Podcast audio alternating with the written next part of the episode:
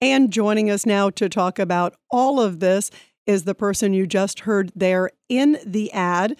Again, the Olympics in Beijing being called the Genocide Games by our next guest, Florida Republican Congressman Michael Waltz, a former Green Beret. Congressman, great to have you here on the show. Hey, no, thank you. And uh, thanks for helping put a spotlight on um, uh, on this genocide and this hypocrisy that's going on. Are you surprised? Um, first off, uh, it seems like some of the new numbers are in that the ratings are down, the viewership is down big time for the opening ceremony. Um, we're also hearing word that some of the sponsors are not as actively promoting the games this year. Uh, do you think maybe your message is resonating? I think it is. Um, you know, the the American people see through this hypocrisy. Um, you know, the thing that we really wanted to point out in the ad is you have all of these companies with these woke CEOs and, and, and boards like, you know, Intel and Visa and Coca Cola and Airbnb. And they preach social justice here at home. They want to boycott, you know, baseball in Georgia uh, over over you know voting integrity law, right? But then when it comes to unleashing COVID on the world, six million people dead, uh, China's uh, government covering it up, uh, their military buildup, threatening our supply chains, aggressive towards Taiwan and their neighbors, and on top of it all, nearly two million Muslims, Rita, in concentration camps with their heads shaved, forced rape, uh, forced labor. Yeah, I mean, it is just jaw dropping.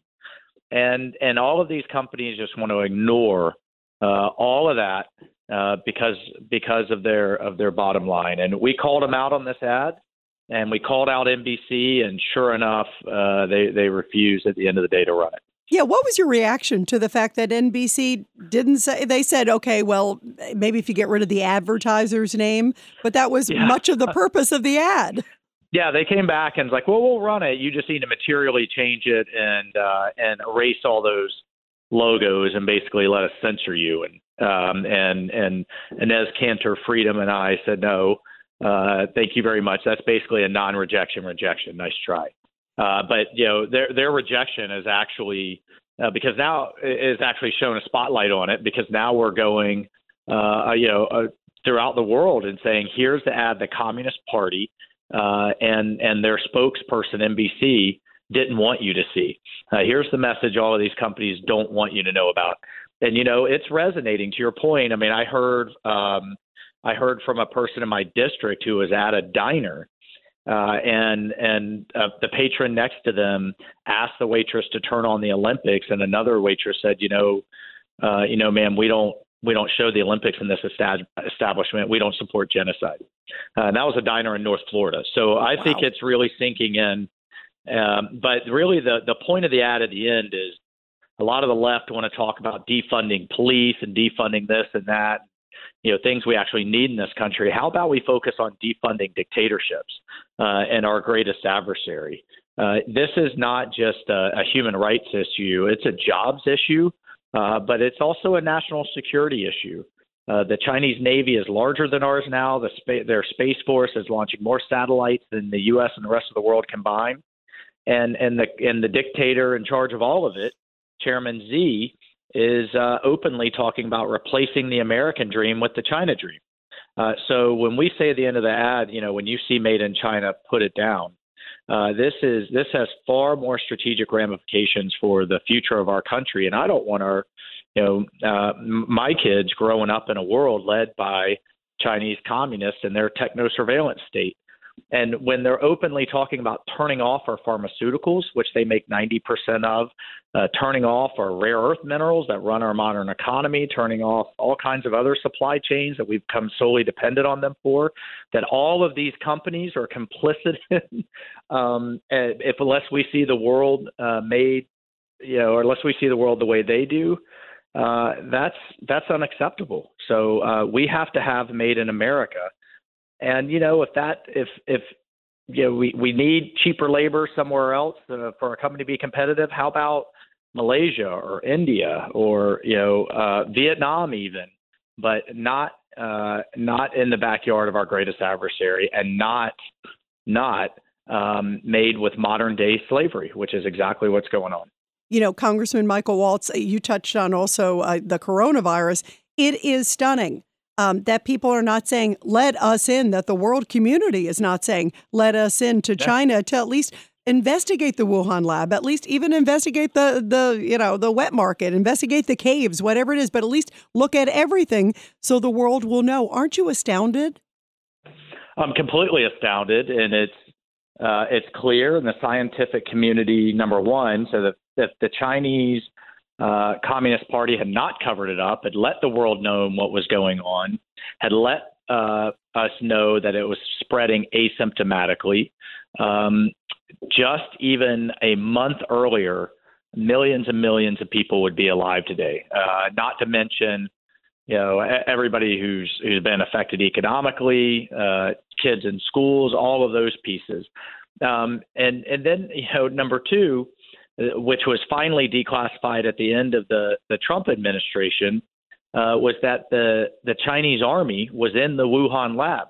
Uh, it's also come out now uh, that uh, that lab applied to the U.S. Defense Department for a grant on how to manipulate a bat coronavirus uh, and and change the receptors uh, so that it was far more contagious. Now, the Defense Department didn't grant, uh, didn't give that grant, but that's the type of research they were applying for. And and meanwhile, the U.S. scientific community uh, and virology community, led by Dr. Fauci, uh, that one of the biggest proponents of gain of function research uh, and all of these other scientists whose whose livelihoods depend on these grants, uh, I think were are, are, have been complicit in this cover up because they felt like their reputation and their and their grant monies were at stake.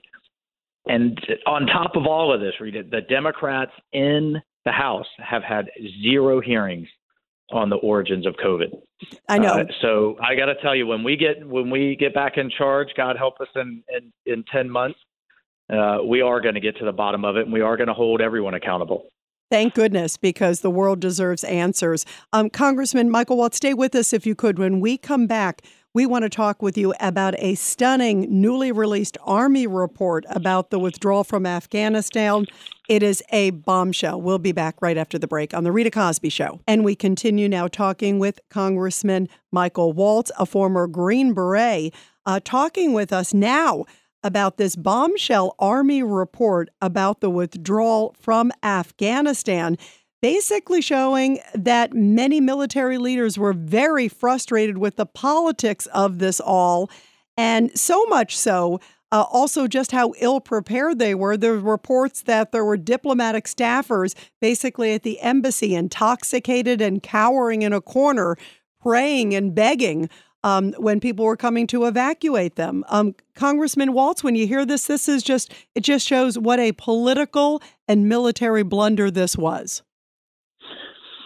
You know, it's infuriating. Uh, many of this we already knew, but to actually see it in you know in writing in these released you know emails and other types of reports, um, you know, my, my heart breaks for these 13 Gold Star families uh, whose loved ones, uh, you know, soldiers, uh, sailors, and Marines should not have been trying to defend an airport sitting in Kabul in the middle of four million people and reliant on the Taliban on terrorists to screen for other terrorists. We now also know that the suicide bomber that killed them uh, was released from Bagram prison, you know, the major air base there, just a few weeks before.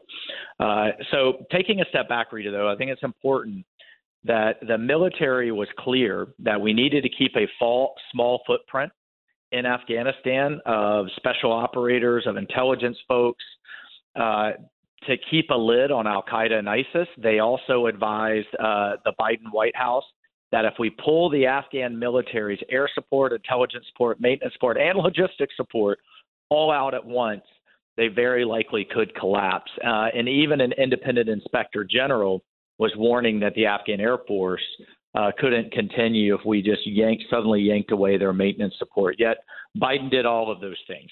Uh, he didn't listen to the Pentagon, uh, and and that you know that evidence is finally uh, coming out.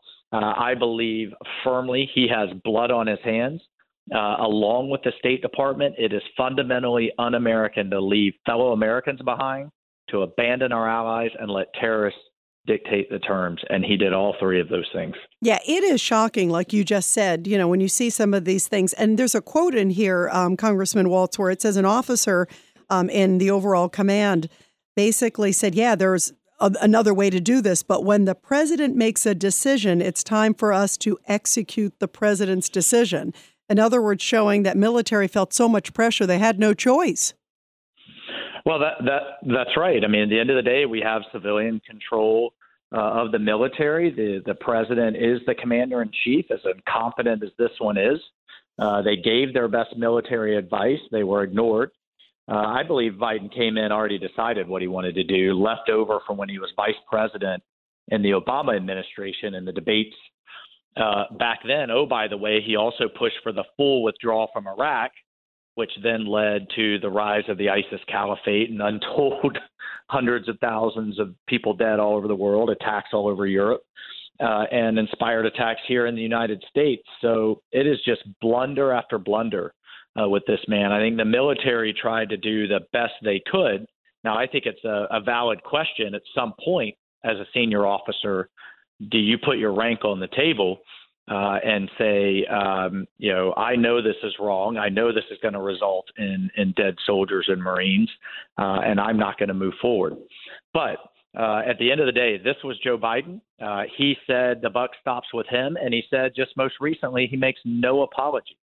Um, and you know, I, I think those Afghan women and girls deserve apology. Those Gold Star families deserve an apology, and those future American soldiers that are going to have to go back and deal with this mess when Al Qaeda and ISIS come after us again.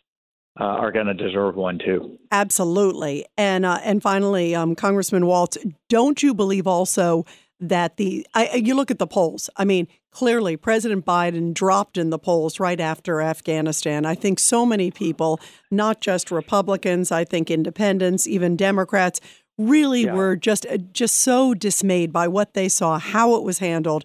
I think the report just validates it, but I think that that will have a lasting impact on this presidency. I think a stain on this presidency.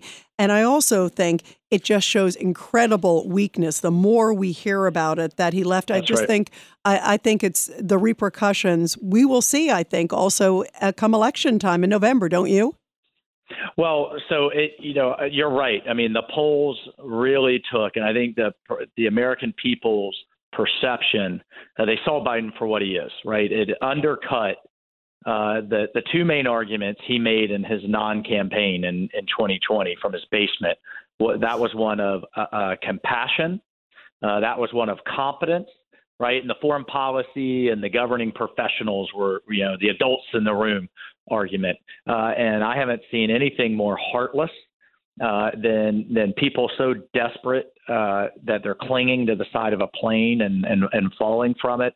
Uh, the way he just turned his back on on our fellow Americans and then lied about it, saying there were only a hundred that that wanted to leave, as though all there was other people didn't want to leave, uh, and and the competence factor, and just you know, I mean, how many how many everyday Americans that I talked to that said you know their their uh, their teenager could have planned a better operation than that. So I think it undercut all of those things. You're right; it'll be felt in the ballot box, but sadly, I think it's going to also be felt around the world in terms of American credibility, uh, in terms of our allies, and what we're seeing in terms of our adversaries. Uh, with Putin on the march, uh, the Ayatollahs in Iran racing towards a nuclear weapon, which is going to set off a nuclear arms race in the Middle East, uh, and uh, and Xi watching all of it, uh, and and and making you know hugely threatening gestures towards Taiwan. Uh, so I think the ramifications are sadly going to be felt way beyond the ballot box politically. Yeah, I do too, sadly. As you said, well, Congressman Michael Waltz, always great to get your perspective on all these things. And again, thank you so much for your service to our country as a Green Beret. Thank you very much. Yes, ma'am. Uh, we'll keep up the fight. Yes, you will. I know you will. And, and we'll do whatever we can to help you. Thank you, Congressman. All righty. This is Greg Kelly for Priority Gold. What does it mean to be America's precious metals dealer? It means that you're in touch with the hearts and minds of those who love this country, value our freedom, and want to protect the future. Priority Gold is that precious metals dealer. They've helped thousands of Americans back their retirement with solid gold and silver. Call Priority Gold at 888-506-6439. Receive free shipping, free storage, a free investment guide, and one of the best purchase experiences in the industry. Call now or go to prioritygold.com.